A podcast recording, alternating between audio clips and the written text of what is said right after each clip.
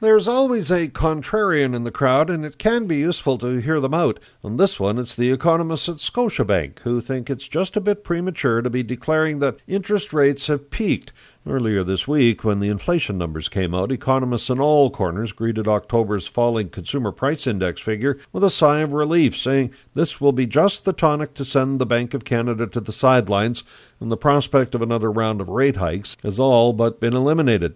Well, then along came Scotiabank, who said, don't jump to conclusions too quickly. Invoking a sports comparison along the way, they suggested it's like the Winnipeg Blue Bombers claiming victory with 12 seconds left in last Sunday's Grey Cup game. And they say there are still plenty of other indicators suggesting rate hike predictions are precarious. First of all, we did see a drop in the price of goods, things like gasoline, last month, but they note that the cost of services, such as human resources or rent in the supply chain, are actually exploding right now.